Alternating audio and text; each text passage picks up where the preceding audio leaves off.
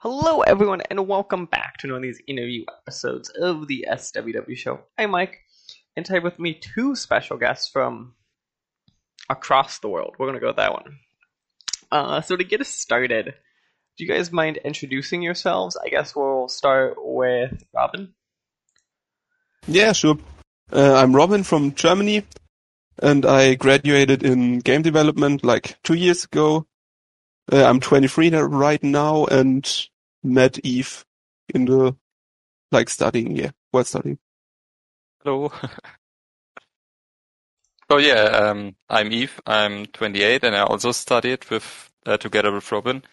And it was like two years ago we created our own studio, which is called SmokeStab. And since then we are developing on our own game called Orbital Bullet, uh, which we released this year. Yeah, we'll get to that. Game's currently in early access, right? So that's that's always a fun. There's always the fun time shock people because it's like they're like, oh, the game's kind of out there, but it's super stressful because everything is still changing and broken always. Yeah. oh yes, oh yes. uh, to get us started, I don't care which one. Uh, have to either you probably say it. What is Orbital Bullet? so um, Technically, it's a 2D platform and a 3D world, so it's like this 360 unique mashup. So it feels like a 2D platform and a 3D world. And that's also how we kind of pitch it to all the people, like it's free, this 360 action roguelite.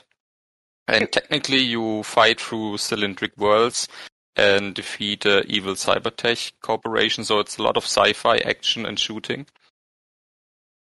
Is your world design like because to me when I see it, the only game I can think of that I have seen, I think a lot that has done something similar is like Resogun. I'm kind of curious if there are other games that kind of mm. like pulled that. Like I think it's still a very unique look because it's very uncommon.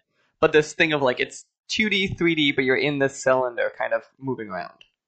Yeah, Resogun is a game that often comes to mind of people, and also like, or is it called Nebulus? I think it's a really old game uh, that was also about climbing a tower, also a platformer.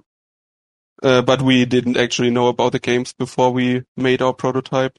It was more like after creating it, the people came like, "Oh, it reminds me of that." We didn't even know Resogun, to be honest. Yeah, yeah, it was Also, on, that on game. showcases. I think on Yeah. showcases people mentioned, "Oh, this is like Resogun," and we're like, "We don't know what that is, but that looks also really cool."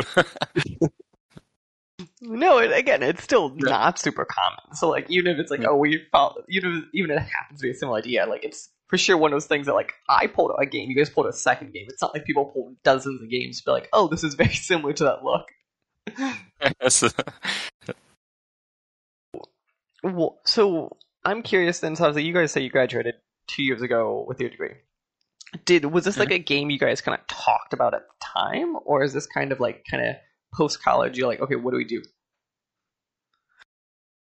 Um, I think it started during our studies, so we studied both game development, and then there's this kind of uh, semester when you could actually go into a company and look into how working is, or you could kind of, as a project of your own, create your own company in a simulated space, and that's actually what Robin and I did. And before we came together and started working together, I had this little prototype which was the initial idea of the Orbital Bullet game. And then we both worked together on this and iterated over it, created a bigger and better game kind of out of a little prototype. And that's how we started with it. The age old. That's always the fun level of risk. Um. So, uh, so, so my understanding of you guys' responsibilities is, Robin, you're much more. I have it written down as the the pure designer, and then you're the programmer. Is that kind of how you guys are dividing the workload? Uh, it's pretty funny story. We both do pretty, like we do everything together. Yeah, we're like the two designers of the, the systems and programmers and stuff.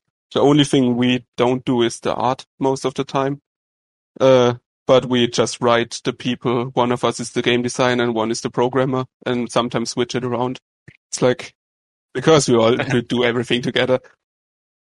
Um, Yeah, but that's yeah, really funny on applications like, what are you this time? And then I'll just write designer, that's fine. And next time, what are you at this time? I'm the programmer, okay. See, see, I, I appreciate. So I'm working on a game with a friend, and uh, he we're also we're kind of doing a similar boat where like we're both designers, but I'm doing more the programming side, he's doing more the art side. But he hates the term artist, so every application ever, I just write down he's the artist just to upset him. yeah, that's. I think we're both. Yeah, Eve is more the business guy of uh, of us two. So when when it comes to the document stuff, he's the guy to to talk to uh, talk about. Uh, Yeah, I'm the mainly only gameplay programming, I guess. That's the the major part. So, the, so the reason I ask is because obviously you guys are, are a super tight team. like even even because you have a publisher as we- as we- as um as I communicated to get to you guys, it's but it's still like workload. I assume is still this fun kind of balancing act. I was kind of curious if we kind of touch on that to because this game is one of those games that it feels like a super tight experience, but it, it definitely feels like there's a lot of stuff happening, especially on the back end.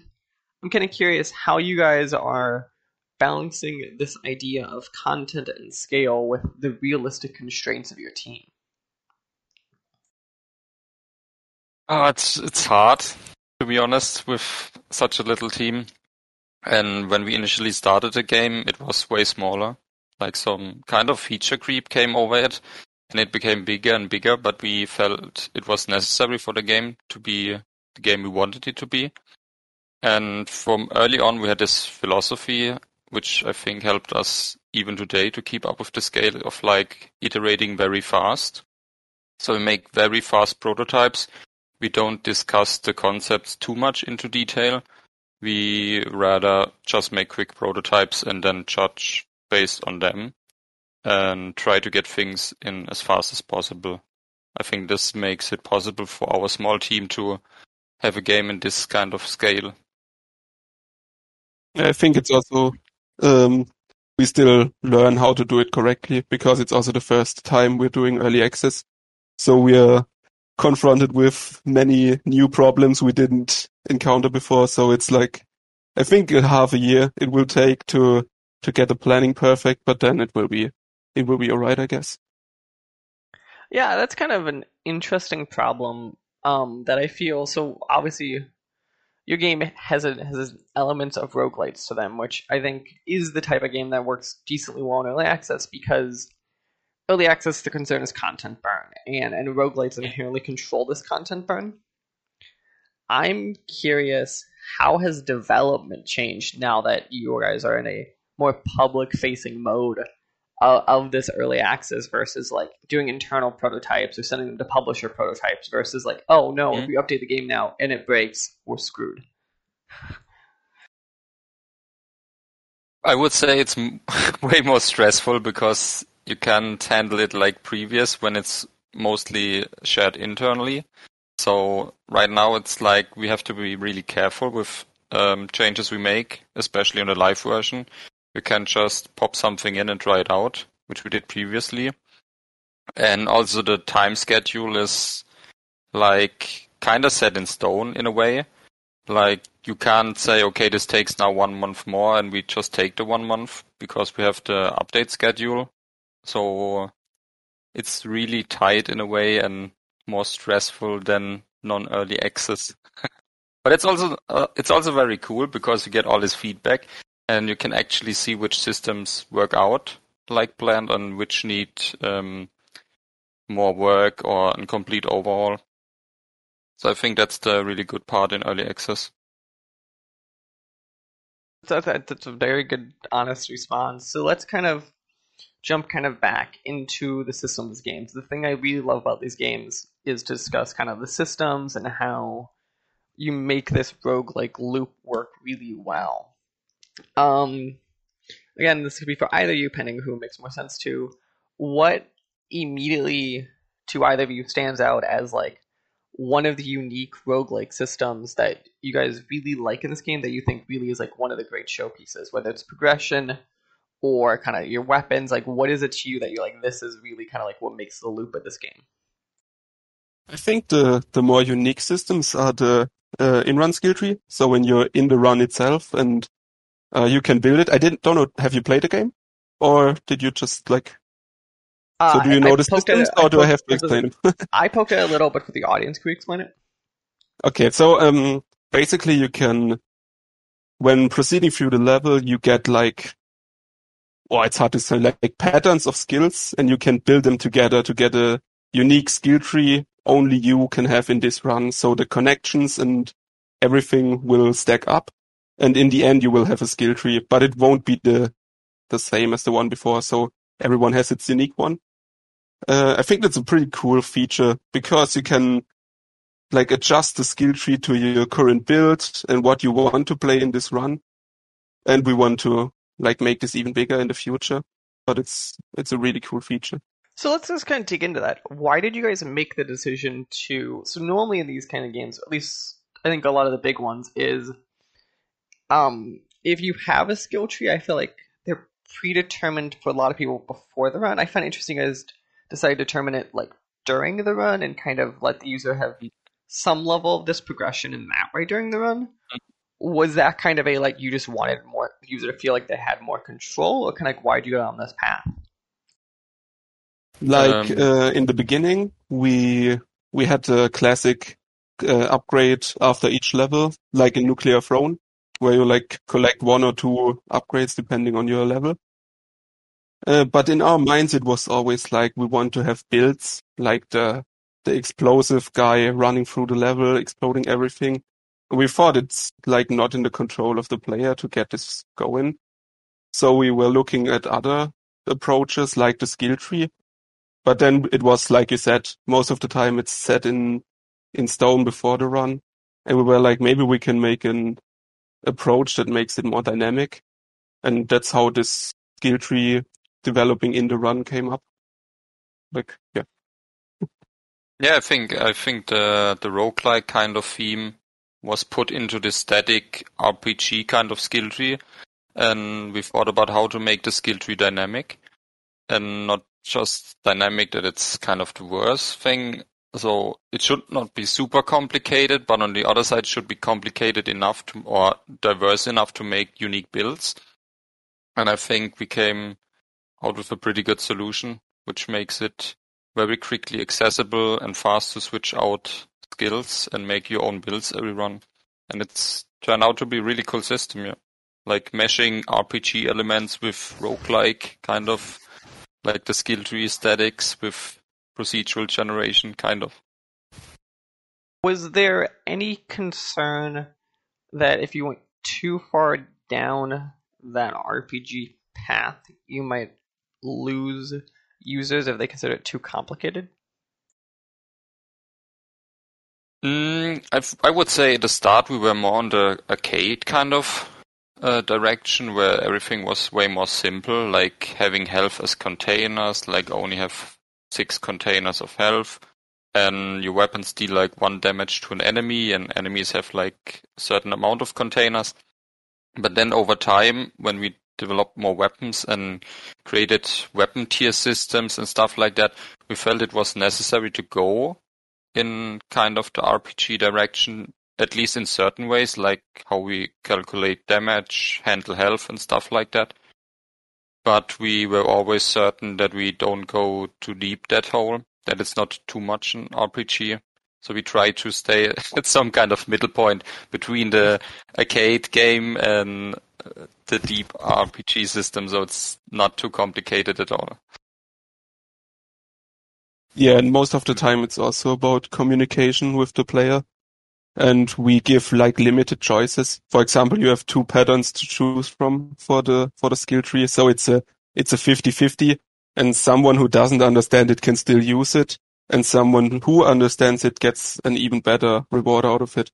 That's also something we always keep in mind to reward good players, but do not punish, like, I don't want to say bad players, but new players too hard. Mm. And new players a lot of times are the bad players. Um, I find it a smart decision that was made there then, um, slash a, a, a good one that is to limit the decisions of the players. Because yeah, I can only imagine. Can you imagine a new player walking in like, I have 20 choices. What is the correct one? Because even though a round only lasts a couple minutes, that player will always feel that first time, well, I could have done better. And and it, and if there's too many decisions, they will have the problem of like they they just will be panicked. So let's. So one of the things about these games I think really stands out, and I think what looks really cool when we just look at your game is is the weapons. Uh, what is for both you guys? What are your favorite weapons in the games? Like, do you have one that stands out? I think the rocket launcher was a long time my favorite because I really liked how it's traveling along the circle. Like it's it's not 360 degree, it's like 540 degrees, so it even goes beyond one circle. I really liked that for a long time. But uh, since the recent patches and the recent new upgrades, I'm also kind of favorite in some of the melee builds or kind of close combat builds. But the 360 weapons design and if you kill enemies with it, it's really satisfying. More than anything else, I would say. Yeah, I'm also more into the, the close combat, to be honest. Uh, like on hit builds with stuns and uh, throwing grenades while shooting. That's why I most of the time play the SMG or laser submachine gun. Uh, just because there are so many bi- different builds, like you can go a stun everyone AoE build or just some explosive blow everything up build. I think it has the most diversity at the moment. That's also something the other builds might need, and also the long range weapons. But on the other side, some long range weapons like the laser beam gun, it's like a 360 laser that goes through the whole level. That's some really cool stuff you can do with it, like add upgrades with chain lightning, and then you have um, enemies hit. There's also an additional layer to our combat, like the inner circle and the outer circle. And with certain upgrades, you can skip between these uh, kind of layers, and then you can nearly hit the whole level in one shot. It's really satisfying.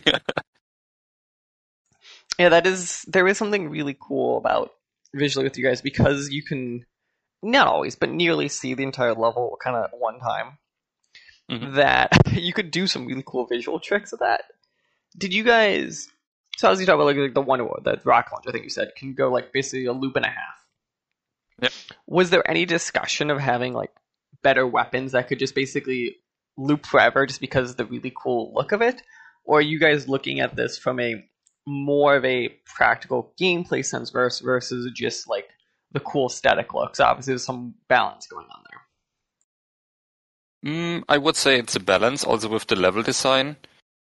Because you have this 360 mechanic, you want to make use of it in the level, so you don't just want to place blocks everywhere, like blocking the path of the player. You want to give him space where he really can make use out of the 360 mechanic. So that's always something that goes into consideration when we create levels. Um, and for the 360 weapons, we discover new mechanics like every week where we think about if they suit the game because we want them always kind of fast paced. What the what's the nature of the game? But yeah, there's still a lot to discover, and I think in the next update we will emphasize a lot of our work to the 360 weapons. And there, there is also a problem with the long range weapons. Uh, the problem is when you can shoot the 360 degree or more, uh, and you can destroy the blocks, you can easily turn into like a turret that does not have to move, just shoot left, right and clear everything. Uh, we had this problem earlier in development and that's always something we have to keep in mind to not make a OP weapon that's boring because that's like the worst case. Yeah, which is a thing that in my head immediately I'm like, oh, that seems like a fun idea of like just putting like, a turret and like I guess to me because inherently I'd be like, oh, the weapon has to be temporary just because yeah, in the moment you feel super powerful, but after like 30 seconds you're like, okay, and now I don't have to move at all. Yeah, but it's uh, interesting that you brought it up, Robin, because this was something we discovered in the in the development process, and then this was immediately something we thought about for the enemies, how they can prevent it, and then we implemented some shielded type of enemies, and this really made the 360 weapons really cool because then you have to think about like an enemy stands left of you and is shielded towards you, then you have to turn around to hit him actually. So this gives the combat a whole nother dimension, which is really cool. like yeah, you can't hit him from the front, but if you turn around, you can just hit him in the back. Um, and this way, we can also make more empowered enemies that don't just get bursted away from the 360 weapons. Yeah, no, that's a really cool problem and then solution you came up with. Obviously, I think Mhm. a- that added to it that you probably wouldn't have. I'm assuming you might have come with eventually, but like seems like when it comes natural, as a decision. Yeah. So let's kind of, as we talked about, you are in early access. The game has been in early access now for a couple months. Mhm. Um, immediately, I'm kind of curious. How has the reception of the game been compared to what you guys thought it'd be?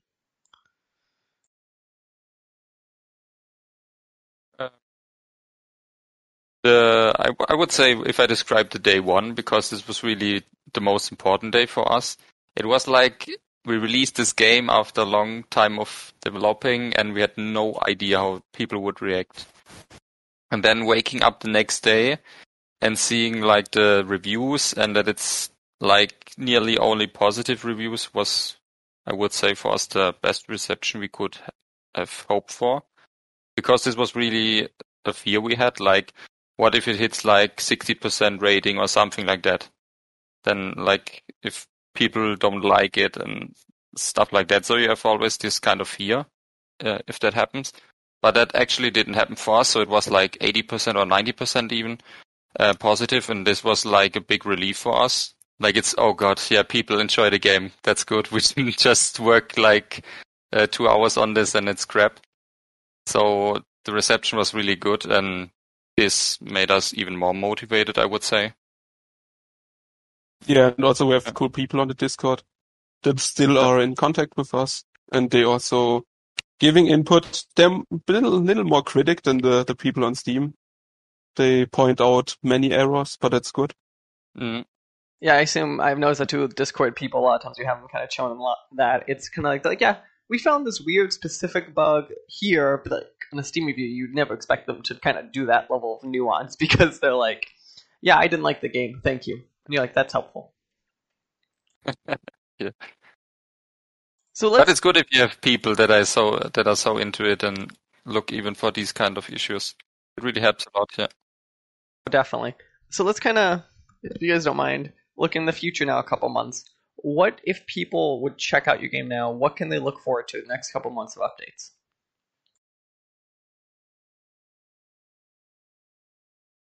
Yeah, Robin, do you want to say something about it? I or? can, yeah. Yeah, yeah. Um, so we're like always working on new levels at the moment. Like content in the run itself is the, the most important part at the moment. But we also think about like, like fun modes. I, I can't say like, I can't promise stuff. That's, that's something we can't do, but we think about like fun modes and endless stuff maybe in the future. And also more content like the, the secrets and stuff. That's something that's missing out at the moment as you said, early access is always like a content hole that needs to be filled. And so more content in run and also cooler classes you can choose from to have more unique builds. I think these are the, the biggest parts. Yeah, I think we have very good and solid base systems, and it's mostly like how people like progression on this or on this, and then we make changes accordingly. And what's mostly the stuff we do in early access is a lot of new content, so new cool weapons, new crazy upgrades, more builds, more planets. That's what you go, uh, can expect in the future of the game. So a lot of variety and stuff to discover. Perfect. And then to kind of close it out, then, guys, if people wanted to go check out your game, where should we be sending them? Mm, I would say directly to Steam, because then they can uh, actually just buy it over there. And if they're really into it or want to see more insights from the development stuff, uh, they can also join our Discord. But that's only if you want to, yeah. and I assume Discord is either linked on the Steam page or on your website directly. yeah, yeah, yeah. It's Yes. linked over there. Well, guys, thank you for taking time out of your afternoon to talk to me about the game. Everyone should go. Sure. They want go on Steam. It's Orbital Bullet, the 360 Rogue roguelite. Again, thank you guys, and enjoy the rest of your evening. Thank you. Yeah, Thanks. thanks. for having us. This episode is partially brought to you by the Humble Choice Program. Did you know Humble Bundle has a great monthly subscription service that lets you get a ton of video games every single month? That's right, from plans range from $5 to 20 bucks a month, you get a hold of a bunch of free games they have available to you. And you could use our code down in the description below to go and sign up. It would help our podcast and help you see what great games are available for you this month. Hello, everyone, and welcome back to one of these fun interview episodes of the SWW show. I'm Mike, and today with me a actually geographically closer than normal special guest uh, to talk about uh, his upcoming game. To get us started, do you mind introducing yourself and the game we're here to talk about? Hi, um, my name is Etienne. I'm a game developer from Montreal. I make, I used to work in AAA and now I make indie games and my latest ones, my latest one is Breach Wanderers, which just came out in early access uh, on Steam and Android. Perfect. So, people who don't know, the reason the Breach Wanderers caught my eye, obviously, I think you talk about because you're like, what, what, which caught your eye? It was, it's, you combine two of some of my favorite things immediately, which is uh, collectible card games and roguelikes and kind of deck builders. Do you mind giving people probably a much better elevator pitch than I can about the game? Yeah, so basically I'm a big fan of, uh, exactly like you, roguelikes, roguelike deck builders and card games like Magic and Hearthstone and I played also a lot of Eternal, which is a bit less known but still very fun. But in all the roguelike deck builders, which there are a lot right now, I felt like the, the progression was always the same and always a bit bad in my eye, where the more you progress, the more you unlock cards, and then these cards dilute the card pool of cards you have access to, so it makes the runs like, I guess it does make them harder, which is not bad, but it makes them harder in a way that's not so fun in my eyes because it makes it harder to make fun decks for you because the card pool is more diluted. So my solution was to turn the game into something that's closer to Magic, where you, you build your own starting deck, you build your own pool based on a larger pool of cards that you unlocked as you progress, and then you start a run. So there's still randomness because you don't choose every card that shows up, but you can choose which cards may show up. So it it makes uh, it merges the two genres together, and it it's pretty fun so far. Nice, yeah. So why immediately did you decide to do what feels like a decently big undertaking? Obviously, um, because we were talking about obviously these kind of generation games, and people are like, oh, it's in theory less content, and this way you just kind of use it for some control. But like in actuality, you make these things, they're really hard to get these like randomness engines right or make it all feel balanced and fair. What made you want to take this kind of undertaking? Uh, well, the game itself isn't that complex in terms of genre since it's still 2D.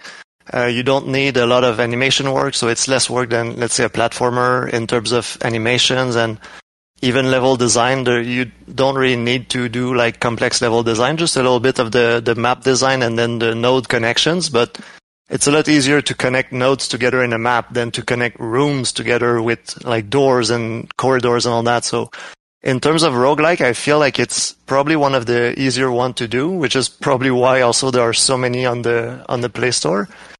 And as for balance, I, I'm a big fan of like giving a lot of options to players and having the game be very balanced. And my previous game, which was on mobile, was all about like min-maxing characters and all that. And after that game that I made on mobile, every other game will probably be uh, simple to balance because of how how insane I went like for that that previous game. So it didn't feel too much of a challenge to me to make it in a into a roguelike form. That's very interesting. So I'm curious, kind of, well, can I touch on that last game too? Is when we say the word balance, obviously it means different things to every to different people. When when me and you say balance right now, kind of, and you talk about this in the in the idea of this type of game, what do you think of is balanced or fair? Do you look for something that's more of this like, oh, it's a bit of a challenge, or do you like I would like, or do you look at it more of like a like it really isn't, but it feels like it is. I'm kind of curious, kind of what is that kind of balance experience in quotes because I feel like these games are very all over the place. Yeah, uh, it's true that it's all over the place and it's often used as a criticism after like 30 minutes of playing a game and saying like, oh, this game is just unbalanced. Uh, If you've played 30 minutes, you don't know if the game is balanced or not. You, you don't, just don't have enough knowledge, but it, it gets thrown around a lot. To me, balance is two things. First is how difficult is the challenge compared to like the, the, the tools of the player. So can the player have enough tools to overcome the challenge? And is that challenge appropriate? Sometimes the, the challenge is too hard and you don't have enough tools, but sometimes your tools are too strong and you don't have enough challenge. So this is one thing to keep in mind. And the second one is among the options that are available to the player, are the like can you choose any of these options and still do well or are you forced into t- picking just one or two options if you want to do well so i think it's between these two aspects that you need to to to play it right and I think a very, I think a very fair way of saying it. I think of them always as like you have like that that window of like here is that perfect challenge to option window. Do you have you had trouble then? Because I think of an an immediate problem to me that could happen in these games is the idea of when you're making all these cards and options that a you uh, make a card that a player is like now I must have this every single time or I'm screwed in a run. Have you run into those? And kind of if so, how do you kind of control for these cases? yeah it, it happened during early testing where um well it's a bit like because because my game is a bit like magic and hearthstone it, it does get a bit harder to balance because like a, let's say in slay the spire if there's a combo that's of two cards that really strong well maybe you'll do 20 runs and never see any of these two cards. So it, it's not as bad like if things are unbalanced. And sometimes it's good to have a few of them because uh, when you do get that combo going it's really fun for the player. So as long as it only happens once in a while it's fine. But in mine since you can choose like the cards you can not get them every run but you can guarantee that you'll get them pretty often so i have to be very careful early on for example there was one uh, type of synergy that was just too strong. So every deck started with like the same 10 cards and then you added other cards to that, but the same core was always added in every deck because it was just by far the best way to play. So I just monitor, like I, I have a, a little bit of analytics that shows me like the, the more popular cards. I have a lot of play testers are very like uh, motivated, so they play a lot and they really see all the strong interactions and which ones are maybe too strong and all that. So it's just about monitoring and seeing the things, but in the end, a roguelike is easier to balance than another game because of the randomness. So even if there are broken combos, usually they won't be seen every game. So it's, it's easier in that sense. Or if they are seen, it's like that player remembers that moment that they want to replicate of like it saved them. Mm-hmm. This is actually I was kind of kind of curious about now that you're saying that. I was thinking that is, it almost feels to me that you almost want cards that are inherently unbroken, but you want them so rare that a player like really wants them, but just really hard to get. Did you ever think of kind of purposely just instead of like how you're like, oh, if someone would become broken, it's fine. Have you thought of like purposely putting in these insane options that like are just nearly impossible to find to, so the player has that one memory? Yeah, in the game, actually, there, because every fight you do, you, you gain two cards. Well, you, you get to choose between three cards. Two come from the pool you selected yourself at the beginning, but one comes from the specific monster you just fought. So every monster has two cards that it can drop. So I can use that to make uh, cards that are more powerful and maybe more like that enable stronger combos because since they come from a monster, uh, sometimes you won't see the monster, and sometimes you'll see the monster, but you won't drop the card. So it's it makes it easier to put the the very strong cards there and keep them rare in that sense. It kind of is yeah, give the player the options, but like but here's super rare ones, but you only get so many. Like that's a very interesting kind of way. Um I'm curious kind of as we talked about, and that was I think you kind of mentioned it, is when I think of these card games, I think of them kind of go in a couple buckets, right? So obviously you have the Hearthstone Magic bucket. I think of like Pokemon bucket, which is a little bit of the easier side. I think of Yu-Gi-Oh, which I think was more of a quicker game. When you, when you were developing this at this point, you just kind of in your head say Hearthstone and Magic is the digital form that I want to replicate, or like replicate, but like use as massive inspirations, or did you start pulling kind of from these other card games that are popular to kind of figure out wh- how you wanted it to play?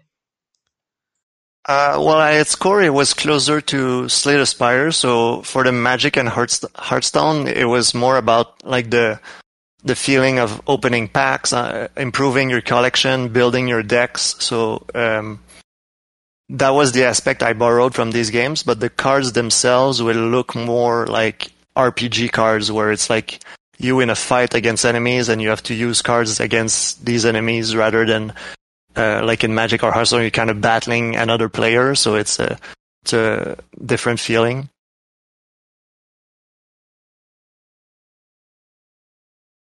It is very interesting, kind of. It's always this struggle. I think is the best way to put it. Um, kind of jumping into as we I've been focused on that is I want to kind of focus kind of. So you said Slay the Spire was obviously a massive influence of this game. Are there any other of those types of games that you felt that did something that you really liked, but you thought you could combine it differently to improve as like inspiration? So like to me, I think of when I look at the game, for some reason I think of like Darkest Dungeon in some ways, kind of how it looks like the combat kind of feels and stuff. Uh, well, I played a, a lot of the roguelike deck builders. I, I played every one of them that's on mobile, for example, because uh, I wanted to, because my game is also available on mobile, so I wanted to see what was out there. Uh, there's so many on PC. I can't. I, I haven't played them all, but one that was You a played all on mobile. I'm going to be honest with you. I thought there'd be more on mobile than PC.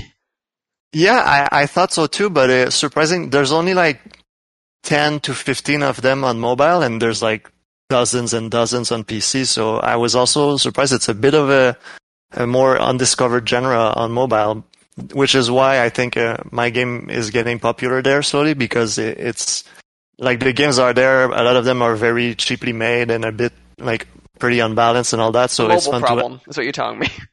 yeah, basically. Uh, and even Slay the Spire is on mobile, but the port apparently, like I haven't played it, but apparently the port is really bad. Like it doesn't even save the runs in progress. The the UI isn't really changed from PC, so it's very small and hard to read and hard to use with a finger. So even like the the best one on mobile is so so. So I, I feel there's space to have like a really good one that plays well and is fun and is on mobile for everyone to enjoy.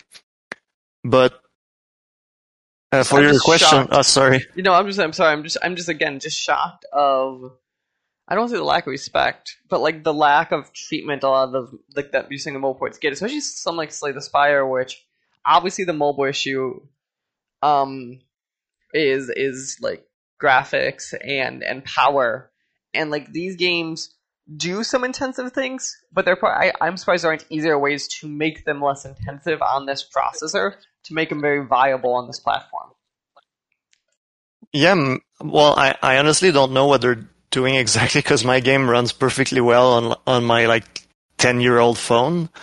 So it it's it's because it's simple 2D graphics and like there's you don't you don't have intensive calculations to make. There's it it's really not there's not much of anything. I think a lot of people making these small games they're used to making it on PC, so they maybe don't even know how to optimize all that well. So when they they get to mobile, they're like, "Oh wow, why is this running like so poorly?" But sometimes it's just like they don't know all the tips and tricks that you need to do in order to to make a game run well uh, on a phone. And it's my third game on mobile now, so I'm I'm more used to that side uh, of things. then kind of keeping down that road is how so you said one of the things is that Slay the Spire didn't do that you're focusing on it sounds like is adjusting the UI in some capacity for these mobile devices. I always go back to I think it was Hearthstone Talk only did that port of initially they had ported it like how the iPad version looks like the computer version, they ported it to phones and they're like, yeah, it looks oh it's a problem because the cards take up two thirds of the screen. I'm kind of curious, kind of what things for players who kind of just pay attention to the PC version, kind of, or or the inverse, kind of what what are the kind of the core differences between how your game plays to account for these different platforms? Well, the main difference is that on PC you can hover stuff with your mouse. So, like for card games, you just have to hover the card to see the, the whole information and the pop-ups, whereas on mobile you have to tap the card and hold it down. So, and this goes for everything where in, like, in my game sometimes you can receive a buff, so you can just bring your mouse over to it on PC and see the effects of the buff, but on on mobile you have to tap your character and then it'll show the effects. So um, it's a bit more tapping on mobile and like trying to figure out what you can tap and what you can't tap to get more information. And other than that, it's also just like scaling the right elements so that they're bigger on, on the phone so you can actually read them easily. Um, but yeah, those are the two main differences. So it's just the size and also just the fact that you can't hover anything on, your phone kind of a more production question here then. How do you kind of keep that balance during development of making sure you're not focusing too much on one platform? Are you having are you doing something internally like if I make a new thing, I will not launch it until I know it works optimally basically for both platforms? Yeah, for this game I'm remaking both platforms at once and it's still very soon and so far in terms of revenue both platforms have made similar amounts. So uh, I, I'm like it's part of why I'm still focusing on two equally. If one was doing like 50 times better than the other, then maybe I would stop focusing so much on the one that's doing very poorly. But so far, it's been doing well on both platforms, and uh, for me, since it's also like it's a simple game, so it's easy to to to make the tweaks so that it's fine on both platforms. And personally, like I test it a lot on my PC, but when I just want to relax, I'll play my game on my phone, like in my sofa or outside.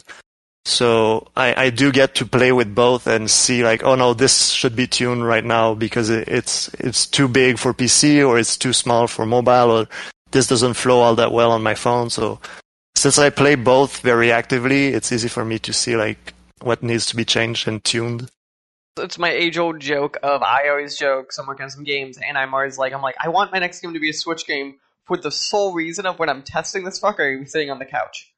Yeah, exactly. it's a dumb, selfish reason. But there's a part of me goes like, God, because there are times you're playing it, I'm like, I wish I could just be, like I would still be doing this, but I wish you could just be laying down or sitting down in a different spot right now. yeah, because I, I like now it's the summer. It's very nice outside, and but I'm working all day. But sometimes I I like to go in my garden and just like sit on a bench and, and play play my game and test it. So I'm still getting work done. It's light work, but it's still work. But at least I can be a little bit outside and breathe in the the air with the plants and all that. So it, it's really nice. That's just such a fun but very specific problem that a lot of developers are always like, you know, that's like everyone's like, yeah, this is why I'll go test on this version. So I just go walk away. yeah. So I'm kind of curious as we talk about it. You are in currently in early access. The game came out on June 4th, which is roughly three weeks from when we are talking right now. Uh, initially, how has the reception to the game been compared to what you expected? Um, on PC, I was surprised. I, well, the reception has been great. People are really enjoying it. On PC, I was even surprised because the game does a lot of things differently. So I was expecting a lot of knee-jerk reaction of like, "Oh, I hate this," and uh, bad reviews. But I, I haven't even gotten a, a, bad review yet. So I'm really, really happy, and people seem to be really enjoying the game. So like, I, I can't really ask for more at this point.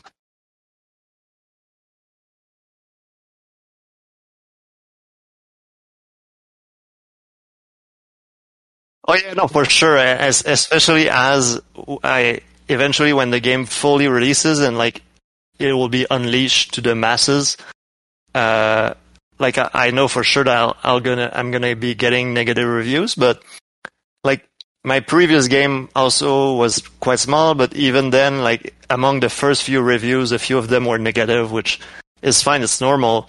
So I, I expect it, but I was just, it was a nice surprise to see everybody just enjoying the game, especially because among the, the few people that tested it, some, some were like incredibly against the game. They were saying like, oh, it's a horrible game and it, oh, it doesn't do anything well. So sometimes it's good to see that those people are just outliers and not like, oh, I horribly miscalculated and the game I thought was fun is actually really, really boring, you know?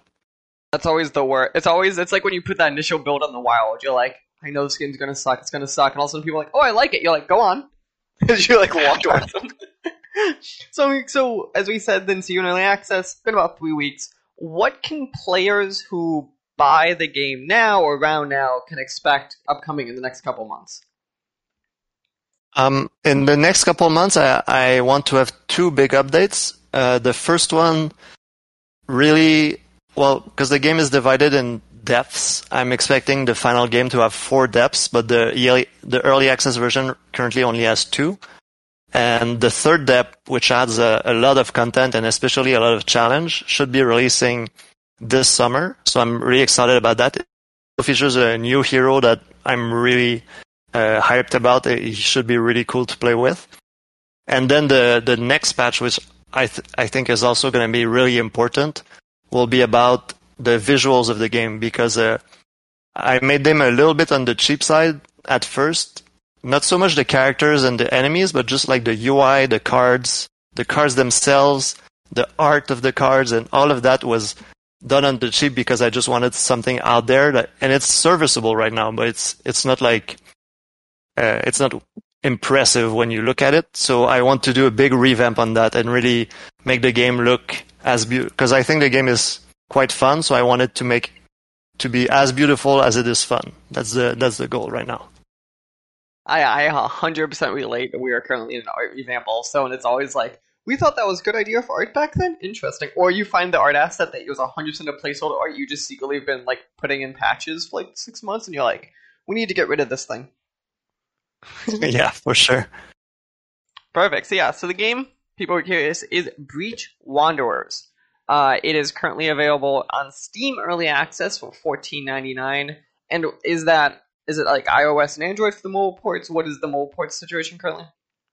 Uh, it's currently only on Android. It's free to download, and you have access to not like you have access to a, maybe half the content that's currently on it and you can pay ten dollars, well, ten US dollars to to unlock it fully.